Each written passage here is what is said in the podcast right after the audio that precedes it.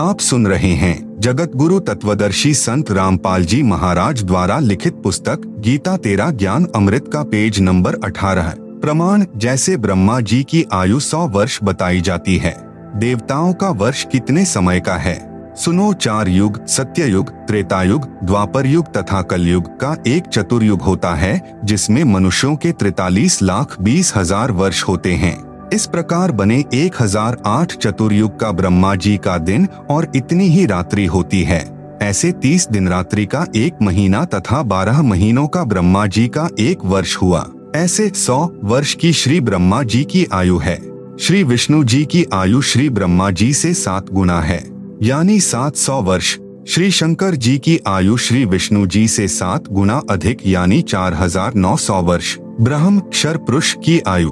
सत्तर हज़ार शंकर की मृत्यु के पश्चात एक ब्रह्म की मृत्यु होती है, अर्थात क्षर पुरुष की मृत्यु होती है। इतने समय का अक्षर पुरुष का एक युग होता है। अक्षर पुरुष की आयु, गीता अध्याय आठ श्लोक सत्रह में कहा है, सहस्र युग पर्यंतम अह यत ब्रह्मण विदुह, रात्रिम युग सहस्रांतम ते अहोरात्रा विदह जना है। अनुवाद, आज तक सर्व अनुवादकर्ताओं ने उचित अनुवाद नहीं किया। सबने ब्रह्मा का एक हज़ार चतुर्युग लिखा है। यह गलत है। देखें इसी पुस्तक के पृष्ठ 204 से तीन सौ सत्तावन तक में गीता अध्याय 8 श्लोक 17 के अनुवाद की फोटोकॉपी जो गीता प्रेस गोरखपुर से प्रकाशित है। मूल पाठ में संहस्र युग लिखा है। न कि संहस्र चतुर्युग। इसलिए गीता अध्याय आठ श्लोक सत्रह का अनुवाद ऐसे बनता है, ब्रह्मण यानी अक्षर पुरुष का, यत यानी जो, अह यानी दिन है वह सहस्रयुग प्रयंतम, यानी एक हज़ार युग की अवधि वाला और रात्रिम, यानी रात्रि को भी, युग संहस्रांतम, यानी एक हज़ार युग की अवधि वाली जो पुरुष, विदुह, यानी जानते हैं, ते, यानी वे, जना। यानी व्यक्ति, अहोरात्र, यानी दिन रात को विदह, यानी जानने वाले हैं। भावार्थ इस श्लोक में ब्रह्मा शब्द मूल पाठ में नहीं है, और न ही चतुर्युग शब्द मूल पाठ में है। इसमें ब्रह्मण शब्द है, जिसका अर्थ सचिदानंद ब्रह्म अर्थात परम अक्षर ब्रह्म होता है। परंतु प्रकरण अनुसार ब्रह्मण का अर्थ ब्रह्म से अन्य पर ब्रह्म यानी अक्षर ब्रह्म भी होता है। प्रमाण गीता अध्याय सत्रह श्लोक तेईस में ब्रह्मण का अर्थ सचिदानंद घन ब्रह्म किया है। वह अनुवादकों ने ठीक किया है। इस गीता अध्याय आठ श्लोक सत्रह में आयु का प्रकरण है। इसलिए यहाँ पर ब्रह्मण का अर्थ अक्षर ब्रह्म बनता है। यहाँ अक्षर पुरुष की आयु की जानकारी दी है। अक्षर पुरुष का एक दिन उपरोक्त एक हज़ार युग का होता है। सत्तर हज़ार शंकर की मृत्यु के पश्चात एक क्षर पुरुष की मृत्यु होती है। वह समय एक युग अक्षर पुरुष का होता है। ऐसे बने हुए एक हज़ार युग का अक्षर पुरुष का दिन तथा इतनी ही रात्रि होती है।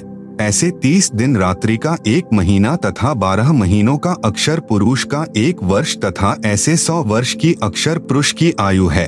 आप सुन रहे हैं जगत गुरु तत्वदर्शी संत रामपाल जी महाराज द्वारा लिखित पुस्तक गीता तेरा ज्ञान अमृत का पेज नंबर उन्नीस। इसके पश्चात इसकी मृत्यु होती है। इसलिए गीता अध्याय पंद्रह श्लोक सोलह में क्षर पुरुष तथा अक्षर पुरुष दोनों नाशवान कहे हैं। गीता अध्याय पंद्रह श्लोक सत्रह में, जो वास्तव में अविनाशी परमात्मा कहा है। यह परमात्मा सर्व प्राणियों के नष्ट होने पर भी नाश में नहीं आता।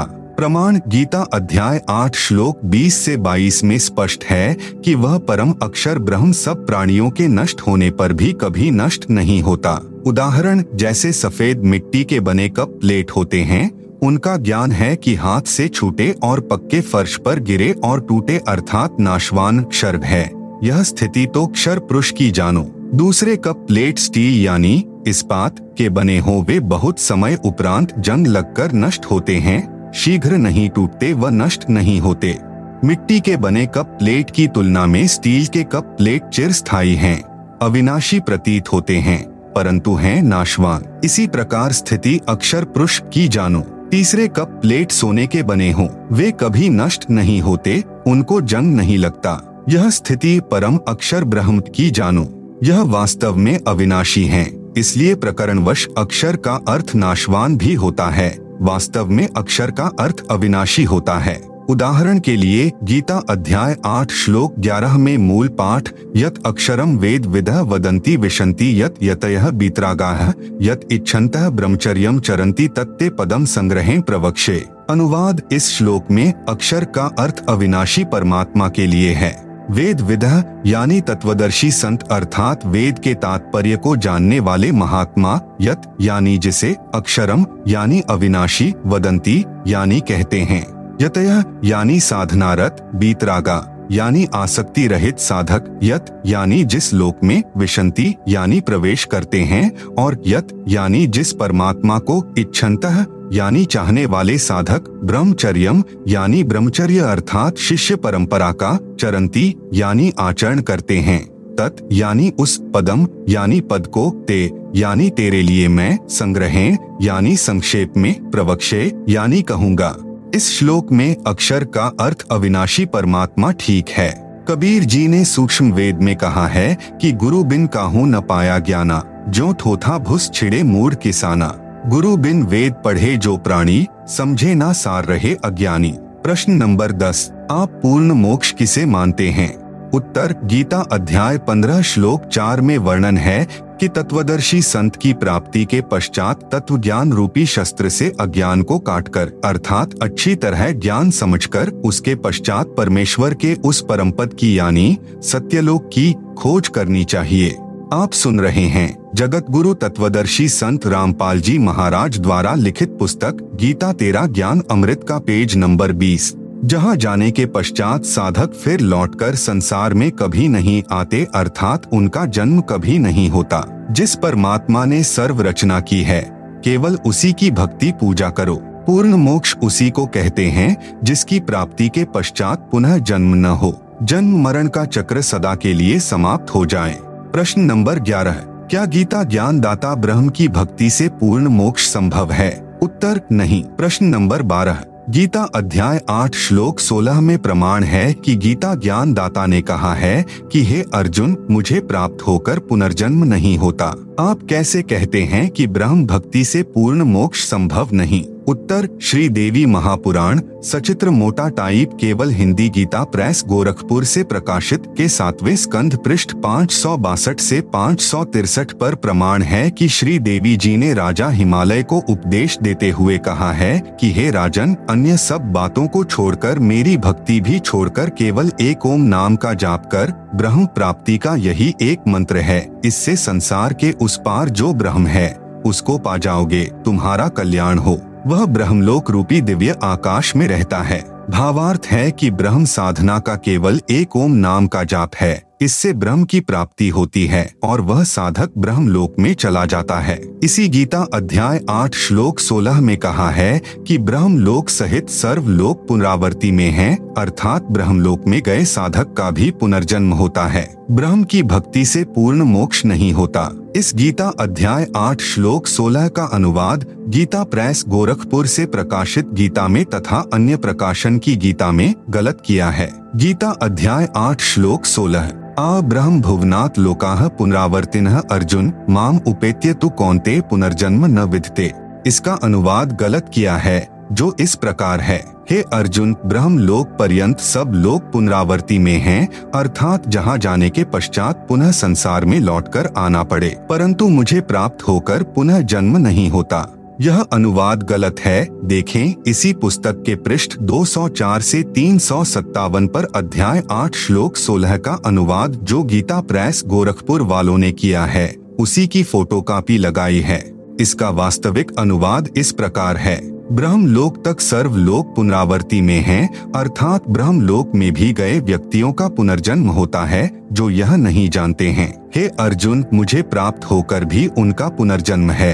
इस श्लोक में विद्यते शब्द का अर्थ जानना बनता है। आप सुन रहे हैं जगत गुरु तत्वदर्शी संत रामपाल जी महाराज द्वारा लिखित पुस्तक गीता तेरा ज्ञान अमृत का पेज नंबर 21 गीता अध्याय छह श्लोक तेईस में विद्यात शब्द का अर्थ जानना किया है। यहाँ इस श्लोक में भी विद्यते का अर्थ जानना बनता है। देखें इसी पुस्तक में इसी श्लोक की फोटोकॉपी में। अधिक स्पष्ट करने के लिए गीता अध्याय आठ श्लोक पंद्रह पर्याप्त है।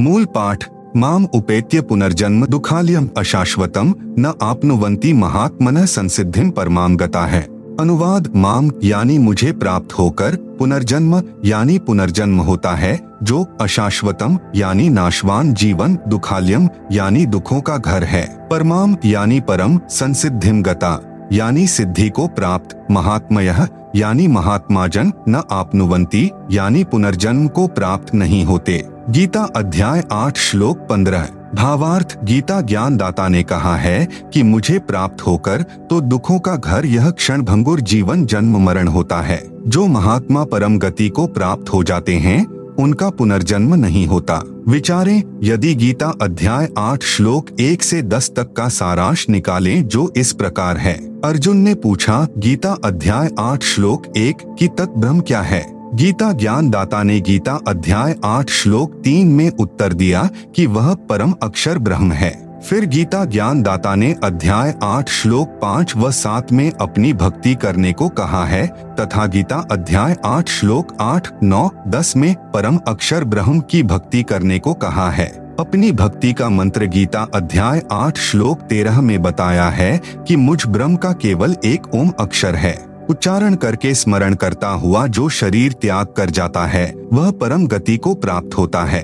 पूर्व में श्री देवी पुराण से सिद्ध कर आए हैं कि ओम का जाप करके ब्रह्म लोक प्राप्त होता है। गीता अध्याय आठ श्लोक सोलह में स्पष्ट है कि ब्रह्म लोक में गए साधक का भी पुनर्जन्म होता है। इसलिए गीता अध्याय आठ श्लोक तेरह में ओम नाम के जाप से होने वाली परम गति का वर्णन है। परंतु गीता अध्याय आठ श्लोक आठ, नौ, दस में जिस सच्चिदानंद घन ब्रह्म अर्थात परम दिव्य पुरुष की भक्ति करने को कहा है, उसका मंत्र गीता अध्याय सत्रह श्लोक तेईस में लिखा है। ओम तत् सत इति निर्देश ब्रह्मण त्रिविध स्मृत ब्राह्मण तेन वेदा च यज्ञा च विहिता पुरा। अनुवाद सचिदानंद घन ब्रह्म की भक्ति का मंत्र ओम तत्सत है। ओम मंत्र ब्रह्म यानी क्षर पुरुष का है। तत् यह सांकेतिक है जो अक्षर पुरुष का है।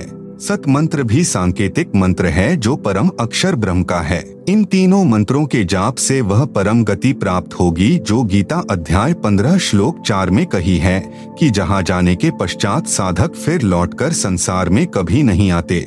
आप सुन रहे हैं जगत गुरु तत्वदर्शी संत रामपाल जी महाराज द्वारा लिखित पुस्तक, गीता तेरा ज्ञान अमृत का पेज नंबर 22 यदि गीता अध्याय आठ श्लोक सोलह का यह अर्थ सही माने कि मुझे प्राप्त होने वाले का पुनर्जन्म नहीं होता तो गीता अध्याय दो श्लोक बारह, गीता अध्याय चार श्लोक पाँच, गीता अध्याय दस श्लोक दो गलत सिद्ध हो जाते हैं। जिनमें गीता ज्ञान दाता ने कहा है कि अर्जुन तेरे और मेरे बहुत जन्म हो चुके हैं, तू नहीं जानता, मैं जानता हूँ।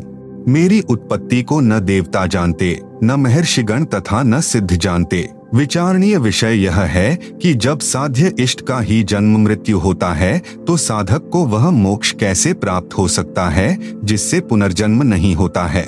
इसलिए गीता अध्याय आठ श्लोक सोलह का अनुवाद जो मैंने ऊपर किया है। वही सही है कि गीता ज्ञानदाता ने कहा है कि ब्रह्म लोक तक सब लोग पुनरावर्ती में हैं, अर्थात ब्रह्मलोक में गए प्राणी भी लौटकर संसार में जन्म को प्राप्त होते हैं।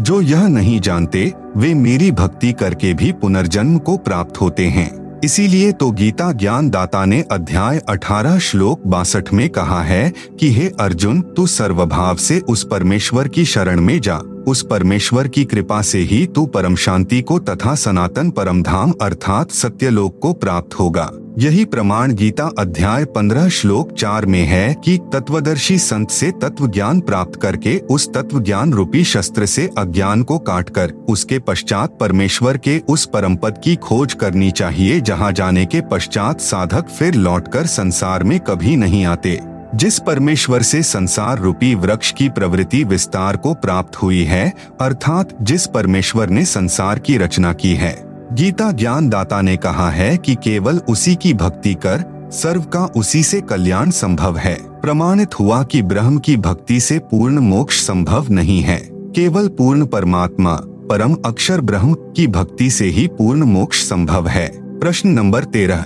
ओम यह मंत्र तो ब्रह्म का जाप हुआ। फिर यह क्यों कह रहे हो कि ब्रह्म की भक्ति से पूर्ण मोक्ष नहीं होता? आपने बताया कि गीता अध्याय सत्रह श्लोक तेईस में, ओम तत्सत इस मंत्र के जाप से पूर्ण मोक्ष होता है। इस मंत्र में भी तो ओम मंत्र है। उत्तर, जैसे इंजीनियर या डॉक्टर बनने के लिए शिक्षा की आवश्यकता होती है। पहले प्रथम कक्षा पढ़नी पड़ती है। फिर धीरे धीरे पांचवी, आठवीं इस प्रकार दसवीं कक्षा पास करनी पड़ती है।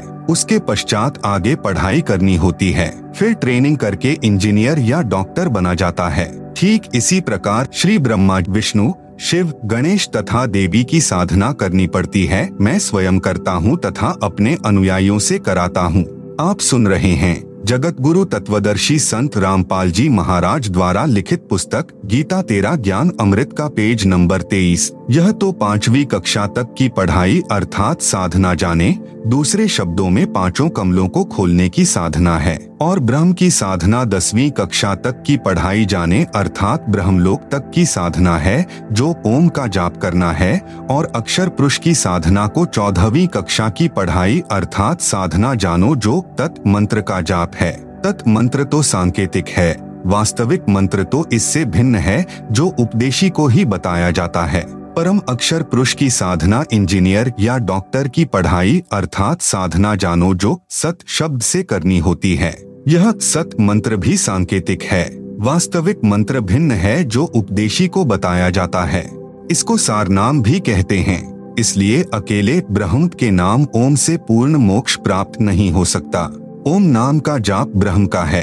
इसकी साधना से ब्रह्म लोक प्राप्त होता है, जिसके विषय में गीता अध्याय आठ श्लोक सोलह में कहा है कि ब्रह्म लोक में गए साधक भी पुनर्जन्म को प्राप्त होते हैं। पुनर्जन्म है तो पूर्ण मोक्ष नहीं हुआ, जो गीता अध्याय पंद्रह श्लोक चार में कहा है कि परमात्मा के उस परम पद की खोज करनी चाहिए, जहाँ जाने के पश्चात साधक कभी लौटकर पुनर्जन्म में नहीं आता।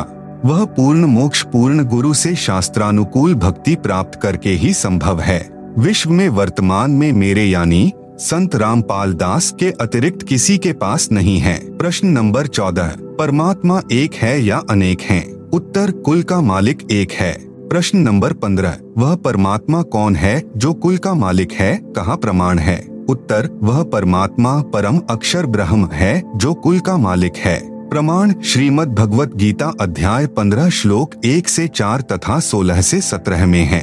गीता अध्याय पंद्रह श्लोक एक से चार का सारांश व भावार्थ है कि उल्टे लटके हुए वृक्ष के समान संसार को जानो। जैसे वृक्ष की जड़ें तो ऊपर हैं, नीचे तीनों गुण रूपी शाखाएँ जानो। गीता अध्याय पंद्रह श्लोक एक में यह भी स्पष्ट किया है कि तत्वदर्शी संत की क्या पहचान है। तत्वदर्शी संत वह है, जो संसार रूपी वृक्ष के सर्वांग यानी सभी भाग भिन्न भिन्न बताए। विशेष वेद मंत्रों की जो आगे फोटोकॉपियाँ लगाई हैं, ये आर्य समाज के आचार्यों तथा महर्षि दयानंद द्वारा अनुवादित हैं और सार्वदेशिक आर्य प्रतिनिधि सभा दिल्ली द्वारा प्रकाशित हैं। जिनमें वर्णन है कि परमेश्वर स्वयं पृथ्वी पर सशरीर प्रकट होकर कवियों की तरह आचरण करता हुआ सत्य आध्यात्मिक ज्ञान सुनाता है। प्रमाण ऋग्वेद मंडल नंबर नौ सुक्त छियासी मंत्र 26 से 27, ऋग्वेद मंडल नौ सुक्त बयासी मंत्र एक से दो सुक्त छियानवे मंत्र 16 से 20, ऋग्वेद मंडल नौ सुक्त चौरानवे मंत्र एक ऋग्वेद मंडल नौ सुक्त पचानवे मंत्र दो ऋग्वेद मंडल नौ सूक्त बीस मंत्र एक ऋग्वेद मंडल नौ सूक्त चौवन मंत्र तीन में। इन मंत्रों में कहा है कि परमात्मा सर्व भवनों अर्थात लोकों के ऊपर के लोक में विराजमान है। आप सुन रहे हैं जगत गुरु तत्वदर्शी संत रामपाल जी महाराज द्वारा लिखित पुस्तक गीता तेरा ज्ञान अमृत का पेज नंबर 24 जब जब पृथ्वी पर अज्ञान की वृद्धि होने से अधर्म बढ़ जाता है तो परमात्मा स्वयं सशरीर चलकर पृथ्वी पर प्रकट होकर यथार्थ अध्यात्म ज्ञान का प्रचार लोकोक्तियों, शब्दों, चौपाइयों, साखियों, कविताओं के माध्यम से कवियों जैसा आचरण करके घूम फिर कर करता है। जिस कारण से एक प्रसिद्ध कवि की उपाधि भी प्राप्त करता है। कृपया देखें उपरोक्त मंत्रों की फोटोकॉपी इसी पुस्तक के पृष्ठ 104 से 119 पर। परमात्मा ने अपने मुख कमल से ज्ञान बोलकर सुनाया था। उसे सूक्ष्म वेद कहते हैं। उसी को तत्व ज्ञान भी कहते हैं। तत्व ज्ञान का प्रचार करने के कारण परमात्मा तत्वदर्शी संत भी कहलाने लगता है। उस तत्वदर्शी संत रूप में प्रकट परमात्मा ने संसार रूपी वृक्ष के सर्वांग इस प्रकार बताए। कबीर, अक्षर पुरुष एक वृक्ष है। क्षर पुरुष वाकीदार तीनों देवा शाखा है। पात रूप संसार। भावार्थ वृक्ष का जो हिस्सा पृथ्वी से बाहर दिखाई देता है, उसको तना कहते हैं। जैसे संसार रूपी वृक्ष का तना तो अक्षर पुरुष है। तने से मोटी डार निकलती है, वह अक्षर पुरुष जानो, डार के मानो तीन शाखाएँ निकलती हों, उनको तीनों देवता, रजगुण ब्रह्मा जी, सतगुण विष्णु जी तथा तमगुण शिव हैं, तथा इन शाखाओं पर टहनियों व पत्तों को संसार जानो। इस संसार रूपी वृक्ष के उपरोक्त भाग जो पृथ्वी से बाहर दिखाई देते हैं। मूल यानी जड़े ज़मीन के अंदर हैं। जिनसे वृक्ष के सर्वांगों का पोषण होता है। गीता अध्याय पंद्रह, श्लोक सोलह से सत्रह में तीन पुरुष कहे हैं। श्लोक सोलह में दो पुरुष कहे हैं। शर पुरुष तथा अक्षर पुरुष दोनों की स्थिति ऊपर बता दी है। गीता अध्याय पंद्रह, श्लोक सोलह में भी कहा है कि क्षर पुरुष तथा अक्षर पुरुष दोनों नाशवान हैं। इनके अंतर्गत जितने भी प्राणी हैं, वे भी नाशवान हैं। परंतु आत्मा तो किसी की भी नहीं मरती। गीता अध्याय पंद्रह श्लोक सत्रह में कहा है कि उत्तम पुरुष अर्थात पुरुषोत्तम तो क्षर पुरुष और अक्षर पुरुष से भिन्न है, जिसको परमात्मा कहा गया है। इसी प्रभु की जानकारी गीता अध्याय आठ श्लोक तीन में है, जिसको परम अक्षर ब्रह्म कहा है। गीता अध्याय पंद्रह श्लोक सत्रह में इसी का वर्णन है। यही प्रभु तीनों लोकों में प्रवेश करके सबका धारण पोषण करता है। यह वास्तव में अविनाशी परमेश्वर है।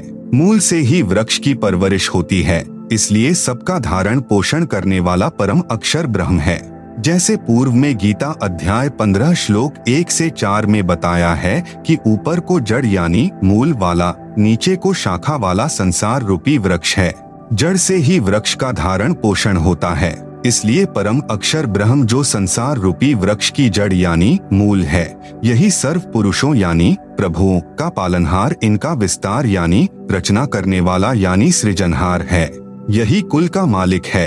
आप सुन रहे हैं जगत गुरु तत्वदर्शी संत रामपाल जी महाराज द्वारा लिखित पुस्तक गीता तेरा ज्ञान अमृत का पेज नंबर 25 प्रश्न नंबर 16 क्या रसगुण ब्रह्मा सतगुण विष्णु तथा तमगुण शंकर यानी शिव की पूजा यानी भक्ति करनी चाहिए? उत्तर, नहीं। प्रश्न नंबर सत्रह कहा प्रमाण है कि रजगुण ब्रह्मा सतगुण विष्णु तथा तमगुण शंकर यानी शिव की पूजा यानी भक्ति नहीं करनी चाहिए? उत्तर श्री भगवत गीता अध्याय सात, श्लोक बारह से पंद्रह, बीस से तेईस तथा गीता अध्याय नौ, श्लोक तेईस से चौबीस, गीता अध्याय सात, श्लोक बारह से पंद्रह में प्रमाण है कि जो व्यक्ति रसगुण ब्रह्मा सतगुण विष्णु तथा तमगुण शिव की भक्ति करते हैं वे राक्षस स्वभाव को धारण किए हुए मनुष्यों में नीच, दूषित कर्म करने वाले मूर्ख मुझे भी नहीं भजते।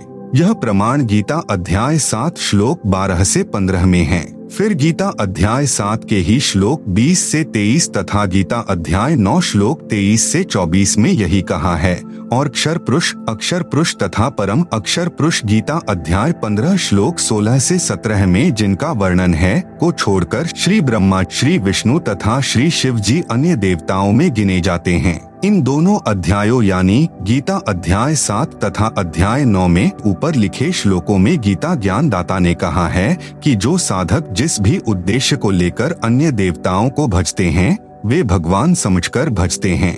उन देवताओं को मैंने कुछ शक्ति प्रदान कर रखी है। देवताओं के भजने वालों को मेरे द्वारा किए विधान से कुछ लाभ मिलता है, परंतु उन अल्प बुद्धि वालों का वह फल नाशवान होता है। देवताओं को पूजने वाले देवताओं के लोक में जाते हैं। मेरे पुजारी मुझे प्राप्त होते हैं।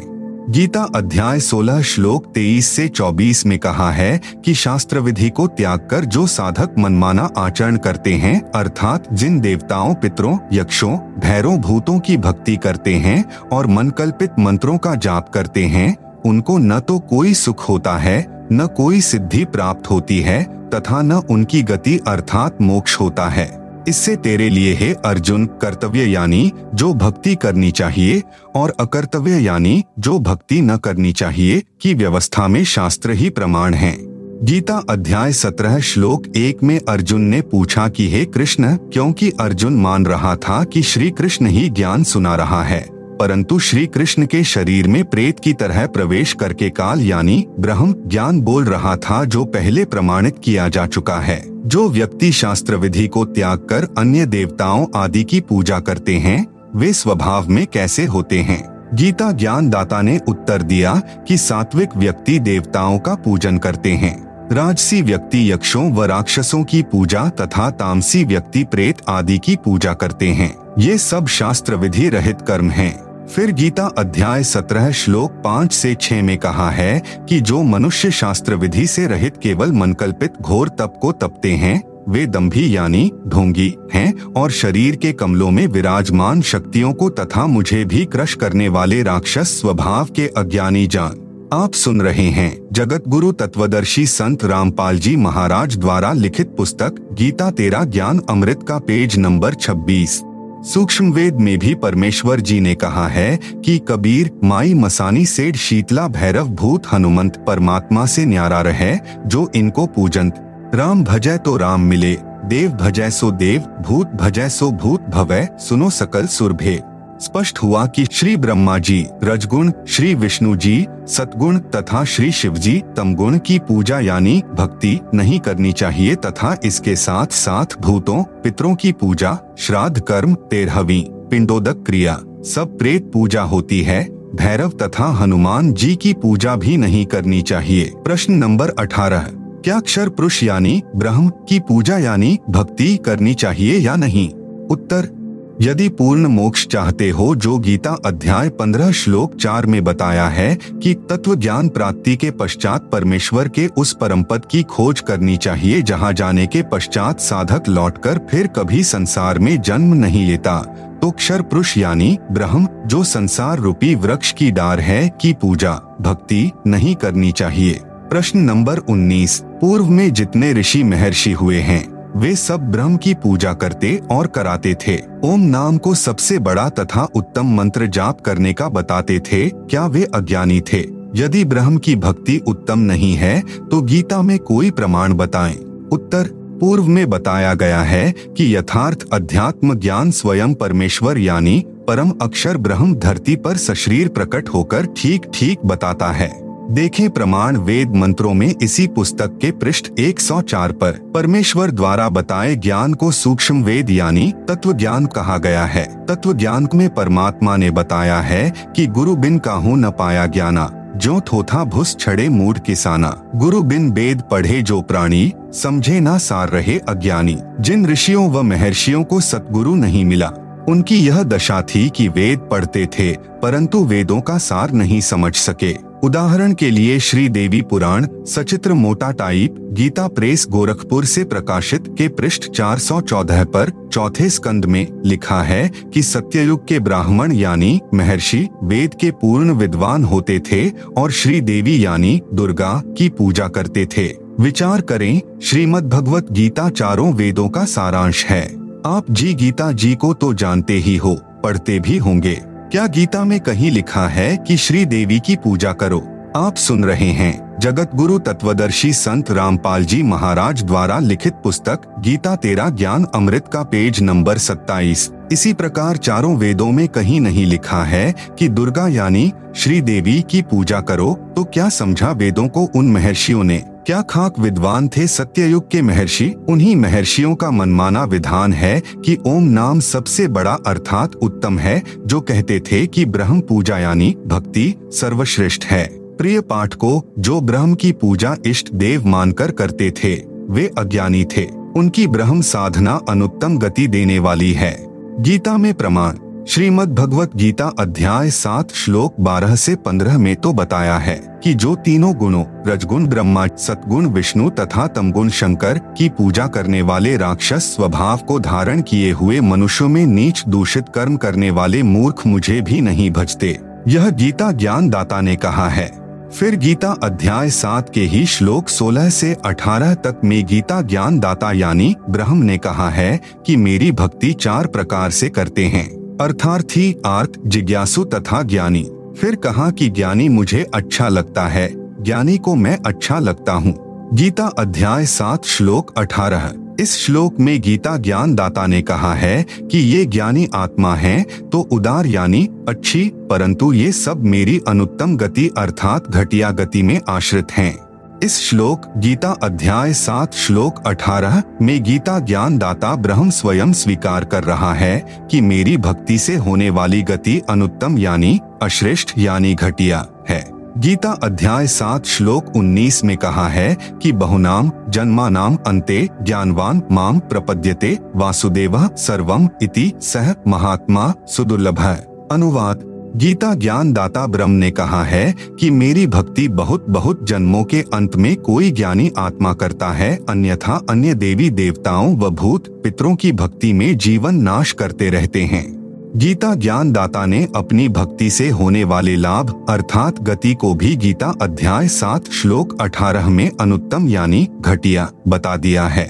इसलिए गीता अध्याय सात श्लोक उन्नीस में कह रहा है कि यह बताने वाला महात्मा मुश्किल से मिलता है कि वासुदेव ही सब कुछ है, यही सबका सृजनहार है, यही पापनाशक, पूर्ण मोक्षदायक, यही पूजा के योग्य है, यही यानी वासुदेव ही कुल का मालिक परम अक्षर ब्रह्म है। केवल इसी की भक्ति करो, अन्य की नहीं।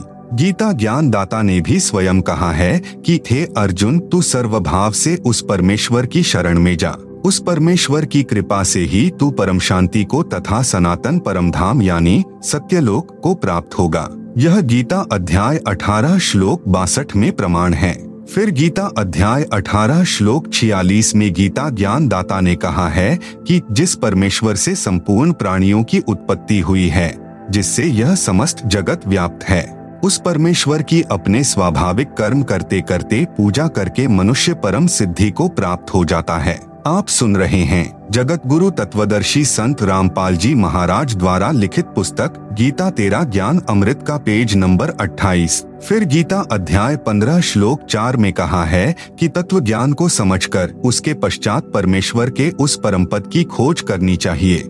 जहाँ जाने के पश्चात साधक लौटकर संसार में नहीं आता, जिस परमेश्वर से संसार रूपी वृक्ष की प्रवृत्ति विस्तार को प्राप्त हुई है, अर्थात जिस परमेश्वर ने सर्व की रचना की है, उसी की पूजा करो। इससे सिद्ध हुआ कि उन ऋषियों को वेद का गूढ़ रहस्य समझ नहीं आया। वे अज्ञानी रहे। प्रश्न नंबर बीस। गीता ज्ञान दाता ने अपनी गति को अनुत्तम क्यों कहा? उत्तर, गीता ज्ञान दाता ने अध्याय दो श्लोक बारह, गीता अध्याय चार श्लोक पाँच, गीता अध्याय दस श्लोक दो में कहा है कि अर्जुन तेरे और मेरे बहुत जन्म हो चुके हैं। तू नहीं जानता, मैं जानता हूँ। मेरी उत्पत्ति को ऋषि महर्षि तथा देवता नहीं जानते। तू और मैं तथा ये राजा व सैनिक बहुत बार पहले भी जन्मे हैं, आगे भी जन्मेंगे। पाठक जन विचार करें। जब ब्रह्म कह रहा है कि मेरा भी जन्म मरण होता है तो ब्रह्म के पुजारी को गीता अध्याय पंद्रह श्लोक चार वाली गति यानी मोक्ष प्राप्त नहीं हो सकती, जिसमें जन्म मरण सदा के लिए समाप्त हो जाता है। जब तक जन्म मरण है, तब तक परम शांति नहीं हो सकती। उसके लिए गीता ज्ञानदाता ने असमर्थता व्यक्त की है। गीता अध्याय 18 श्लोक बासठ में कहा है कि परम शांति के लिए उस परमेश्वर यानी परम अक्षर ब्रह्म की शरण में जा।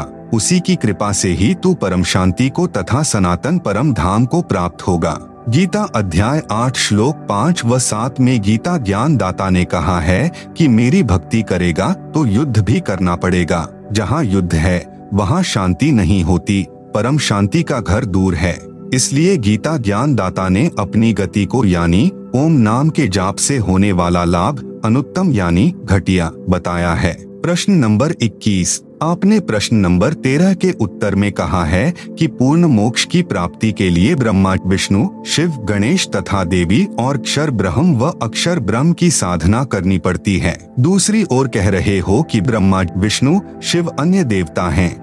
अक्षर ब्रह्म भी पूजा यानी भक्ति योग्य नहीं है। केवल परम अक्षर ब्रह्म की ही पूजा यानी भक्ति करनी चाहिए। उत्तर, मैं नहीं कह रहा, आपके सदग्रंथ कह रहे हैं। पहले तो यह स्पष्ट करते हैं कि पूजा तथा साधना में क्या अंतर है। प्राप्य वस्तु की चाह पूजा कही जाती है, तथा उसको प्राप्त करने के प्रयत्न को साधना कहते हैं। उदाहरण, जैसे हमें जल प्राप्त करना है, यह हमारा प्राप्य है। हमें जल की चाह है। जल की प्राप्ति के लिए हैंडपंप लगाना पड़ेगा। हैंडपंप लगाने के लिए जो जो उपकरण प्रयोग किए जाएँगे, बोकी लगाई जाएगी, यह प्रयत्न है। आप सुन रहे हैं जगत गुरु तत्वदर्शी संत रामपाल जी महाराज द्वारा लिखित पुस्तक गीता तेरा ज्ञान अमृत का पेज नंबर 29 इसी प्रकार परमेश्वर का वह परम पद प्राप्त करना हमारी चाह है, जहाँ जाने के पश्चात साधक लौटकर संसार में नहीं आता। हमारा प्राप्य परमेश्वर तथा उनका सनातन परम धाम है।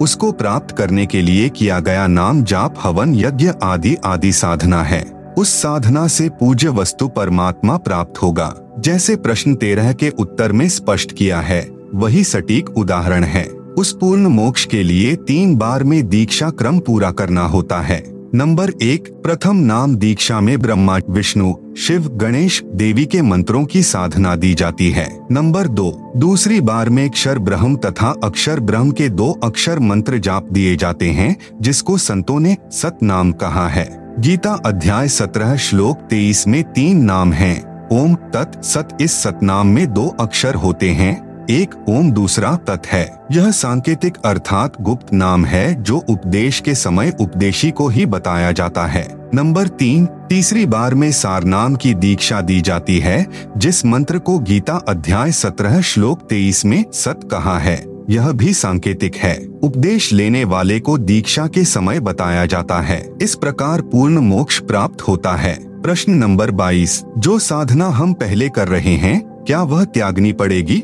उत्तर, यदि शास्त्र विधि रहित है तो त्यागनी पड़ेगी। यदि अनाधिकारी से दीक्षा ले रखी है, उसका कोई लाभ नहीं होना। पूर्ण गुरु से साधना की दीक्षा लेनी पड़ेगी। प्रश्न नंबर तेईस, गीता अध्याय 18 श्लोक सैतालीस में तथा गीता अध्याय तीन श्लोक 35 में कहा है, श्रेयान स्वधर्म विगुण पर परधर्मात् स्वनुष्ठितात, स्वधर्म निधन श्रेय परधर्म भयावह। गीता अध्याय तीन श्लोक पैतीस। अच्छी प्रकार आचरण में लाए हुए दूसरे के धर्म से गुणरहित भी अपना धर्म अति उत्तम है। अपने धर्म में तो मरना भी कल्याणकारक है और दूसरे का धर्म भय को देने वाला है। उत्तर, यह अनुवाद गलत है। यदि यह बात सही है कि अपना धर्म चाहे गुणरहित हो तो भी उसे नहीं त्यागना चाहिए तो फिर श्रीमद् भगवत गीता का ज्ञान 18 अध्यायों के साथ सौ श्लोकों में लिखने की क्या आवश्यकता थी? एक, यह श्लोक पर्याप्त था कि अपनी साधना जैसी भी हो, उसे करते रहो। चाहे वह गुण रहित यानी लाभ रहित भी क्यों न हो। फिर गीता अध्याय सात श्लोक बारह से पंद्रह में यह क्यों कहा कि रजगुण ब्रह्मा सतगुण विष्णु तथा तमगुण शिव की पूजा राक्षस स्वभाव को धारण किए हुए मनुष्यों में नीच, दूषित कर्म करने वाले मूर्ख लोग मुझे नहीं भजते। आप सुन रहे हैं जगत गुरु तत्वदर्शी संत रामपाल जी महाराज द्वारा लिखित पुस्तक, गीता तेरा ज्ञान अमृत का पेज नंबर तीस। गीता ज्ञान दाता ने उन साधकों से उनका धर्म अर्थात धार्मिक साधना त्यागने को कहा है, तथा गीता अध्याय सात के ही श्लोक 20 से 23 में कहा है कि जो मेरी पूजा न करके अन्य देवताओं की पूजा करते हैं, वे अज्ञानी हैं। उनकी साधना से शीघ्र समाप्त होने वाला सुख यानी स्वर्ग समय प्राप्त होता है। फिर अपनी धार्मिक पूजा अर्थात धर्म भी त्यागने को कहा है। पूर्ण लाभ के लिए परम अक्षर ब्रह्म का धर्म अर्थात धार्मिक साधना ग्रहण करने के लिए कहा है। गीता अध्याय तीन श्लोक पैतीस का यथार्थ अनुवाद इस प्रकार है। अनुवाद विगुण परधर्मात् स्वनुष्ठितात यानी दूसरों के गुण रहित अर्थात लाभ रहित अच्छी प्रकार चमक धमक वाले धर्म अर्थात धार्मिक कर्म से स्वधर्म, यानी अपना शास्त्र विधि अनुसार धार्मिक कर्म, श्रेयान, यानी अति उत्तम है। स्वधर्म यानी अपने शास्त्र विधि अनुसार धर्म कर्म के संघर्ष में, निधनम, यानी मरना भी, श्रेय, यानी कल्याणकारक है। पर धर्म, यानी दूसरों का धार्मिक कर्म, भयावह, यानी भय को देने वाला है। भावार्थ है कि जैसे जागरण वगैरह होता है तो उसमें बड़ी सुरीली तान में सुरीले गीत गाए जाते हैं। तड़क भड़क भी होती है। अपने शास्त्र विधि अनुसार धर्म कर्म में केवल नाम जाप या सामान्य तरीके से आरती की जाती है। किसी भी वेद या गीता में श्री देवी जी की पूजा तथा जागरण करने की आज्ञा नहीं है। जिस कारण शास्त्र विधि त्याग कर मनमाना आचरण हुआ,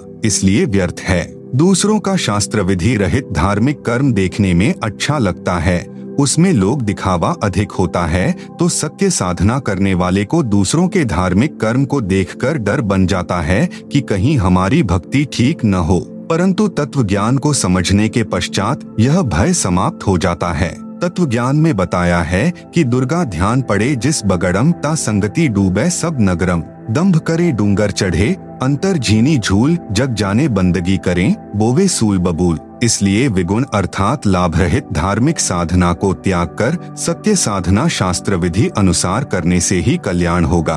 प्रश्न नंबर 24 मैंने पारखी संत श्री अभिलाष दास के विचार सुने थे। वे कह रहे थे कि संसार का कोई रचने वाला भगवान वगैरह नहीं है।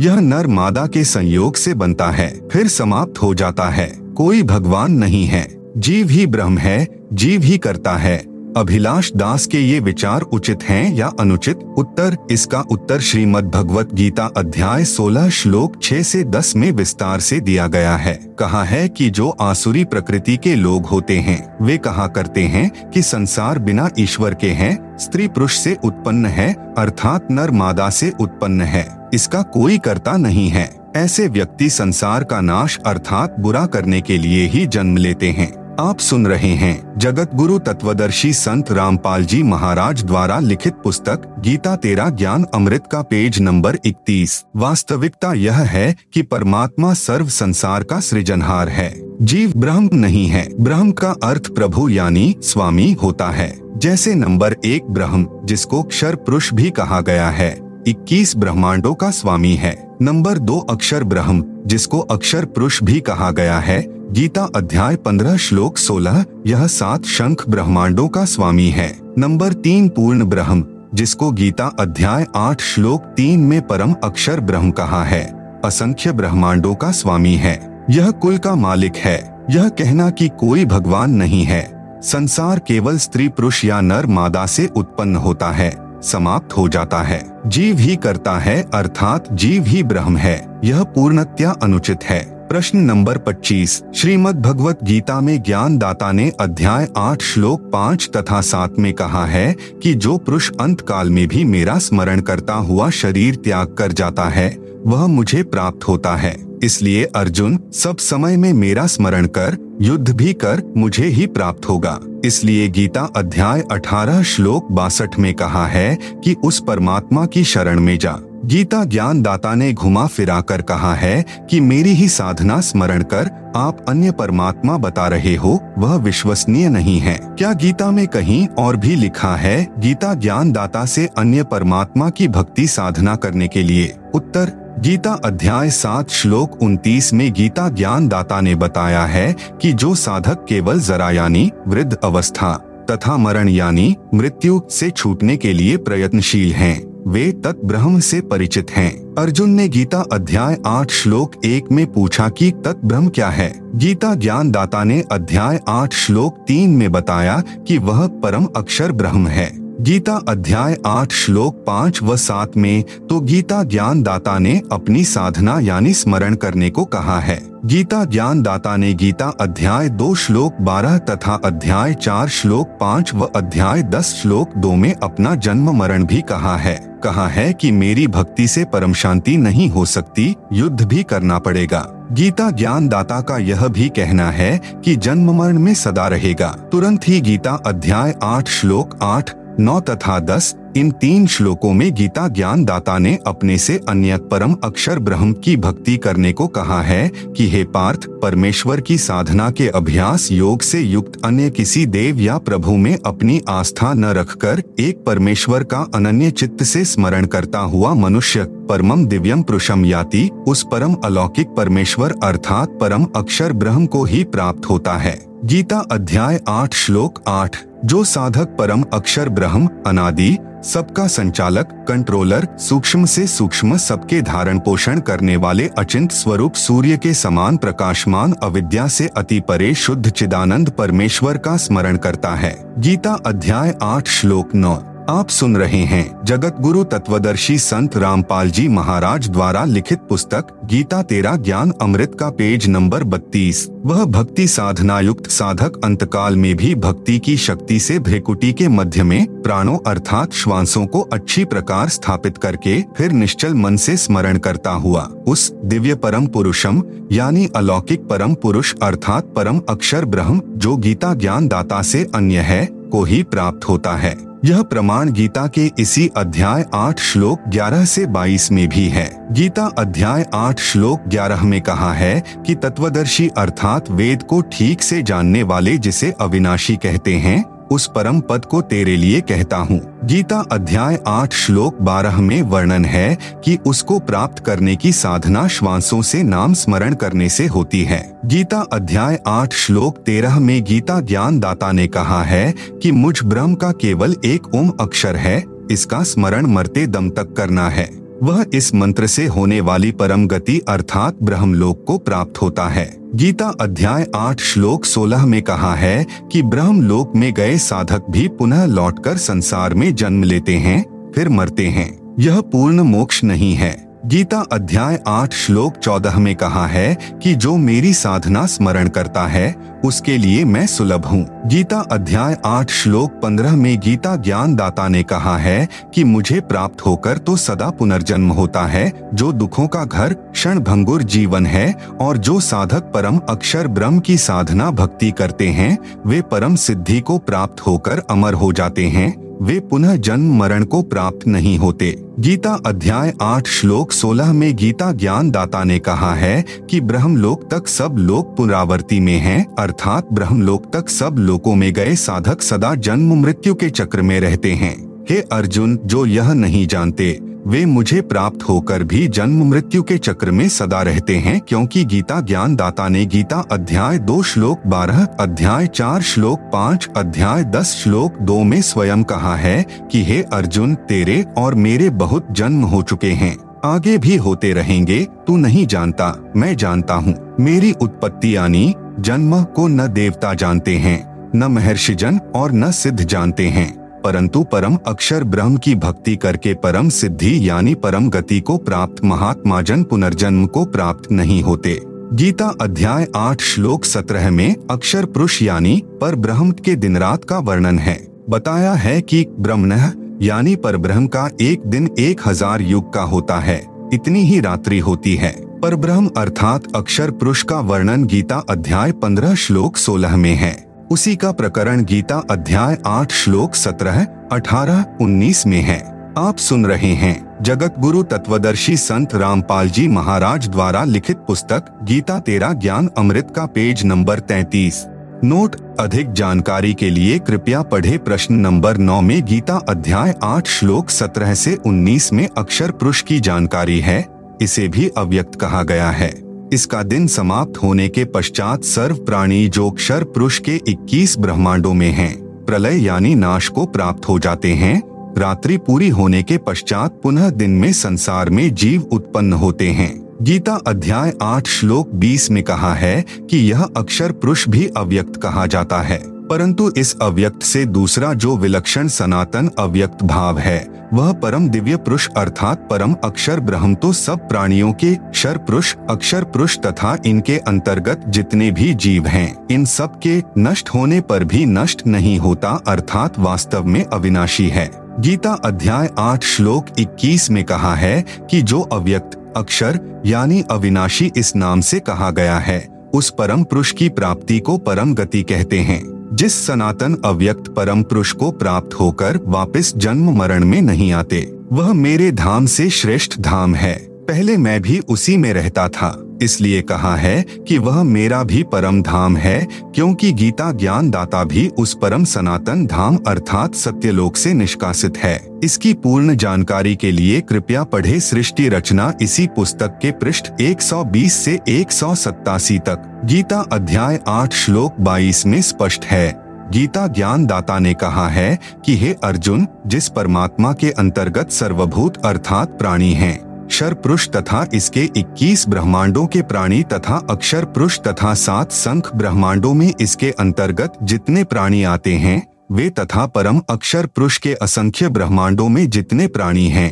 वे परम अक्षर ब्रह्म के अंतर्गत हैं। और जिस परम अक्षर पुरुष से यह सर्व जगत परिपूर्ण अर्थात जिसने सर्व को उत्पन्न किया है, जिसकी सत्ता सर्व के ऊपर है वह सनातन, अव्यक्त, परम पुरुष तो अनन्य भक्ति से प्राप्त करने योग्य है। भावार्थ है कि परम अक्षर ब्रह्म को प्राप्त करने के लिए केवल इसी की भक्ति यानी पूजा करनी चाहिए। अन्य किसी प्रभु में आस्था नहीं रखनी चाहिए। इसी को अनन्य भक्ति अर्थात पूजा कहते हैं। केवल परम अक्षर ब्रह्म की पूजा करना अनन्य भक्ति कहलाती है। यदि गीता अध्याय आठ श्लोक बाईस का सही अनुवाद करें तो स्पष्ट है कि पुरुष सह पर पार्थ भक्तया लभ्य तो अनन्या यस्य अंतस्थानी भूतानी येन सर्वम इदम ततम। अनुवाद सह यानी वह पर, यानी दूसरा। पुरुष यानी परमात्मा तो अनन्य भक्ति से प्राप्त होने योग्य है। जिसके अंतर्गत सर्व प्राणी हैं और जिसने सर्व जगत की उत्पत्ति की है, जो सर्व का पालन करता है। आप सुन रहे हैं जगत गुरु तत्वदर्शी संत रामपाल जी महाराज द्वारा लिखित पुस्तक गीता तेरा ज्ञान अमृत का पेज नंबर चौतीस। सरलार्थ समाप्त, गीता अध्याय आठ, श्लोक बाईस। इसके मूल पाठ में यानी संस्कृत में लिखा है, सह पर है पुरुष है, पर का अर्थ गीता अध्याय आठ, श्लोक बीस में परे किया है, यानी अन्य। यहाँ गीता अध्याय आठ श्लोक बाईस में भी अन्य लिया जाता तो स्पष्ट हो जाता है कि गीता ज्ञान दाता से अन्य कोई समर्थ प्रभु है, जिसकी शरण में जाने के लिए गीता अध्याय 18 श्लोक बासठ में गीता ज्ञान दाता ने कहा है। उपरोक्त विवरण से सिद्ध हुआ कि गीता ज्ञान दाता ने श्रीमद् भगवत गीता में अनेकों स्थानों पर अपने से अन्य परमेश्वर, परम अक्षर ब्रह्म की भक्ति करने को कहा है। उसी से पूर्ण मोक्ष संभव है। जन्म मरण का चक्र सदा के लिए समाप्त हो जाता है। प्रमाण गीता अध्याय सात श्लोक उन्नीस, उनतीस, गीता अध्याय अठारह श्लोक छियालीस, इकसठ, बासठ, छियासठ, गीता अध्याय तीन श्लोक नौ, गीता अध्याय आठ श्लोक तीन, आठ, नौ, दस, बीस से बाईस, गीता अध्याय चार श्लोक इकतीस से बत्तीस, गीता अध्याय पंद्रह श्लोक एक, चार, सत्रह, गीता अध्याय दो श्लोक सत्रह, उनसठ, गीता अध्याय तीन श्लोक चौदह, पंद्रह, उन्नीस और गीता अध्याय पाँच श्लोक चौदह, पंद्रह, सोलह, उन्नीस, बीस, चौबीस, पच्चीस, छब्बीस में भी यह प्रमाण है। प्रश्न नंबर छब्बीस, हमने सर्व संतों तथा हमारे हिंदू धर्म के धर्म गुरुओं से तो यही सुना है कि गीता का ज्ञान श्री कृष्ण जी ने अर्जुन को सुनाया। हमें तो यही बताया गया है कि श्री कृष्ण जी पूर्ण परमात्मा हैं। श्री विष्णु जी ही स्वयं अवतार धारण करके देवकी जी के गर्भ से जन्मे थे। इनके अतिरिक्त कोई परमात्मा नहीं है। आप जी के सत्संग सुने हैं। उनमें आपने बहुत अटपटी सी बात कही है कि गीता ज्ञान दाता से अन्य है पूर्ण परमात्मा। उसका प्रमाण शास्त्र में दिखाओ बताओ तो विश्वास हो सकता है। उत्तर, आप जी को उपरोक्त प्रश्नों के उत्तर में यही प्रमाण दिखाए हैं। आपको अभी भी शंका है। उसका कारण है कि पहली बात तो यह कि हिंदू धर्म गुरुओं को अपने ही शास्त्रों का ज्ञान नहीं। यदि ज्ञान होता तो उपरोक्त शास्त्र विरुद्ध व्याख्या आप जी को नहीं सुनाते। दूसरी बात यह है कि धार्मिक गुरु एक अध्यापक के समान होता है। जिस अध्यापक को अपने पाठ्यक्रम यानी सिलेबस का ही ज्ञान नहीं है तो वह शिक्षक अज्ञानी माना जाता है तथा विद्यार्थियों के जीवन के साथ खिलवाड़ कर रहा है, क्योंकि सिलेबस के विपरीत ज्ञान विद्यार्थियों को रटा रहा है। ऐसे शिक्षक से बचना चाहिए, उसको त्याग देने में ही विद्यार्थियों का हित है। आपको श्रीमद् भगवत गीता में से ढेर सारे प्रमाण बताते हैं कि पूर्ण परमात्मा गीता ज्ञान दाता से अन्य है। वही उपासना योग्य है। उसी की भक्ति से पूर्ण मोक्ष प्राप्त होता है। यहाँ गीता के कुछ श्लोक लिखता हूँ। आप इनको गीता शास्त्र में स्वयं देख सकते हैं, जो इस पुस्तक में पृष्ठ 204 से तीन सौ सत्तावन तक श्लोकों की फोटोकॉपी लगाई है। यथार्थ रूप में गीता के अनुवाद को जानने के लिए मेरे द्वारा किया गया श्रीमद् भगवत गीता का संपूर्ण श्लोकों का अनुवाद प्राप्त करें। आप सुन रहे हैं जगत गुरु तत्वदर्शी संत रामपाल जी महाराज द्वारा लिखित पुस्तक, गीता तेरा ज्ञान अमृत का पेज नंबर 35 पुस्तक का नाम है, गहरी नज़र गीता में। इसको हमारी वेबसाइट से डाउनलोड कर सकते हैं। वेबसाइट का नाम है, www.jagatgururampalji.org गीता अध्याय 18 श्लोक 46, इकसठ बासठ छियासठ अध्याय 7 श्लोक 19 उनतीस अध्याय 8 श्लोक 3 8 9 10 20 21 22 अध्याय 4 श्लोक 31 से 32 अध्याय 15 श्लोक 1 4 16 17 अध्याय दो श्लोक 17 उनसठ अध्याय तीन श्लोक 14 15 19 अध्याय पाँच श्लोक 14 15 16 19 20 24 25 26 अध्याय अध्याय छह श्लोक सात, अध्याय ग्यारह श्लोक पचपन, अध्याय बारह श्लोक एक से पाँच उपरोक्त गीता श्लोकों में प्रमाण है कि गीता ज्ञान दाता से अन्य कोई पूर्ण परमात्मा है। उसके विषय में तथा उसकी प्राप्ति के लिए भक्ति की साधना से गीता ज्ञान दाता भी अनभिज्ञ यानी अपरिचित है।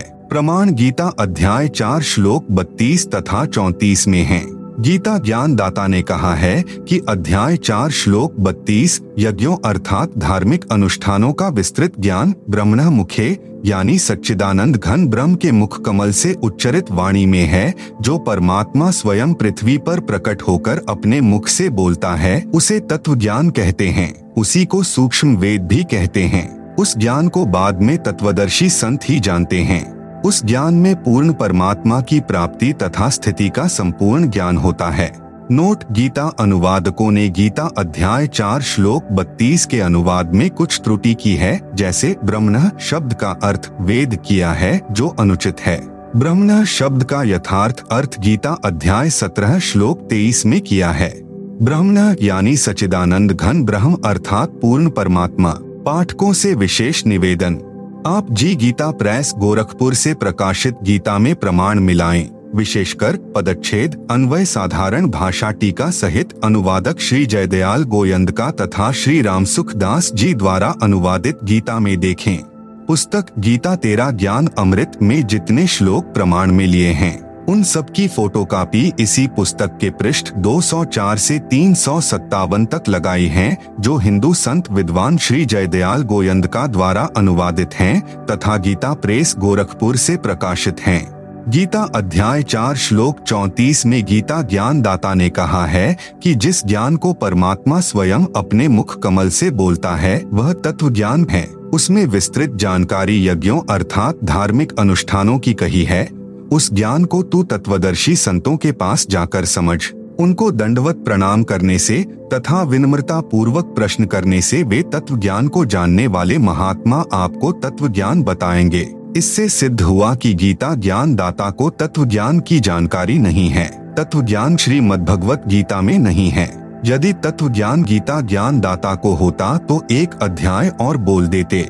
आप सुन रहे हैं जगत गुरु तत्वदर्शी संत रामपाल जी महाराज द्वारा लिखित पुस्तक, गीता तेरा ज्ञान अमृत का पेज नंबर 36 ऊपर लिखे श्री भगवत गीता जी के श्लोकों में स्पष्ट है कि गीता ज्ञान दाता से अन्य कोई समर्थ अविनाशी, पूर्ण मोक्ष दाता वास्तव में परमात्मा, सबका धारण पोषण करने वाला है। जिसकी शरण में जाने से सनातन परम धाम यानी शाश्वतम स्थानम प्राप्त होता है तथा परम शांति प्राप्त होती है। उस परम पद में जाने के पश्चात साधक कभी लौटकर संसार में नहीं आते अर्थात जन्म मृत्यु सदा के लिए समाप्त हो जाती है। अब उपरोक्त गीता के श्लोकों में से कुछ एक का अनुवाद करके स्पष्ट करता हूँ। गीता अध्याय 18 श्लोक बासठ में कहा है कि, हे भारत, तू सर्वभाव से उस परमेश्वर की शरण में जा। उसकी कृपा से ही तू परम शांति को तथा सनातन परम धाम को प्राप्त हो जाएगा। हिंदू धर्म के संत, मंडलेश्वर, धर्म गुरु कहते हैं कि श्री कृष्ण जी अपनी ही शरण में जाने को कह रहे हैं। उन धर्म गुरुओं का यह कहना बिल्कुल अनुचित है, क्योंकि गीता अध्याय दो श्लोक सात में कहा है कि, हे श्री कृष्ण, मैं यानी अर्जुन, आपकी शरण में हूँ, आपका शिष्य हूँ। जो हमारे हित में हो, वही राय मुझे दीजिए। गीता अध्याय चार श्लोक तीन में कहा है कि हे अर्जुन, तू मेरा भक्त है। इस गीता के उल्लेख से स्पष्ट हुआ कि अर्जुन तो पहले से ही श्री कृष्ण जी की शरण में था। इसलिए गीता अध्याय 18 श्लोक बासठ का भावार्थ है कि गीता ज्ञान देने वाला अपने से अन्य परमेश्वर की शरण में जाने को कह रहा है। यह भी सिद्ध हुआ कि गीता ज्ञान दाता से कोई अन्य परमेश्वर है। अन्य प्रमाण, गीता अध्याय आठ, श्लोक एक के प्रश्न का उत्तर गीता ज्ञान दाता ने श्लोक नंबर तीन में दिया है कि वह परम अक्षर ब्रह्म है। फिर अध्याय आठ के ही श्लोक पाँच तथा श्लोक सात में तो अपनी भक्ति करने को कहा है।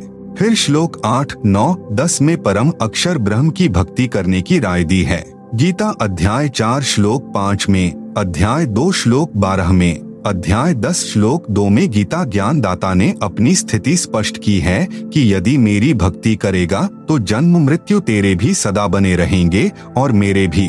गीता अध्याय पंद्रह श्लोक एक में तत्वदर्शी संत की पहचान बताई है कि जो व्यक्ति संसार रूपी वृक्ष के सर्व भाग मूल सहित तत्व से जानता है स वेदवित यानी वह वेद के तात्पर्य को जानने वाला है, अर्थात वह तत्वदर्शी संत है। फिर अध्याय पंद्रह श्लोक चार में कहा है कि तत्वदर्शी संत मिलने के पश्चात परमेश्वर के उस परम पद को खोजना चाहिए, जहाँ जाने के पश्चात साधक फिर लौटकर संसार में कभी जन्म मृत्यु के चक्र में नहीं आते।